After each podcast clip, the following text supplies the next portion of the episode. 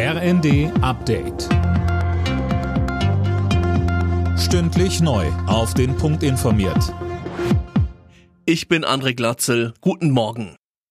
Der russische Angriffskrieg in der Ukraine konzentriert sich in diesen Tagen erneut im Süden des Landes. Der ukrainische Präsident Zelensky spricht mit Blick auf den Donbass von Völkermord. In seiner nächtlichen Videobotschaft sagte er, die russischen Truppen wollen die Städte in Schutt und Asche legen. All das einschließlich der Verschleppung unserer Menschen und der Massentötung von Zivilisten ist eine offensichtliche Politik des Völkermords, die von Russland betrieben wird, so Zelensky. In der Ampelkoalition streiten sich Justizminister Buschmann und Gesundheitsminister Lauterbach über die Maskenpflicht.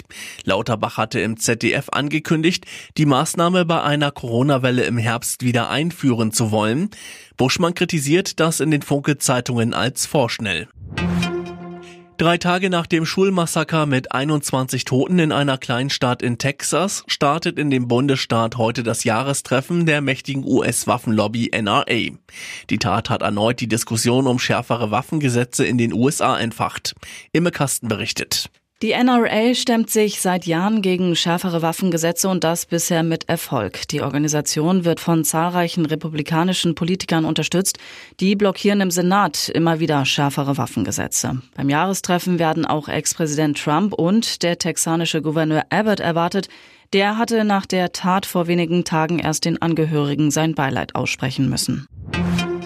Die schwedische Kultband ABBA gibt ab heute erstmals wieder Konzerte, 40 Jahre nach ihrer Trennung. Die Auftritte finden allerdings in Form digitaler Hologramme statt. Für die Hightech-Konzertshow wurde in London eigens eine eigene Konzerthalle gebaut. Bei der Eishockey-WM in Finnland ist für das deutsche Team nach dem Viertelfinale Schluss. Die Mannschaft unterlag Tschechien mit 1 zu 4. Alle Nachrichten auf rnd.de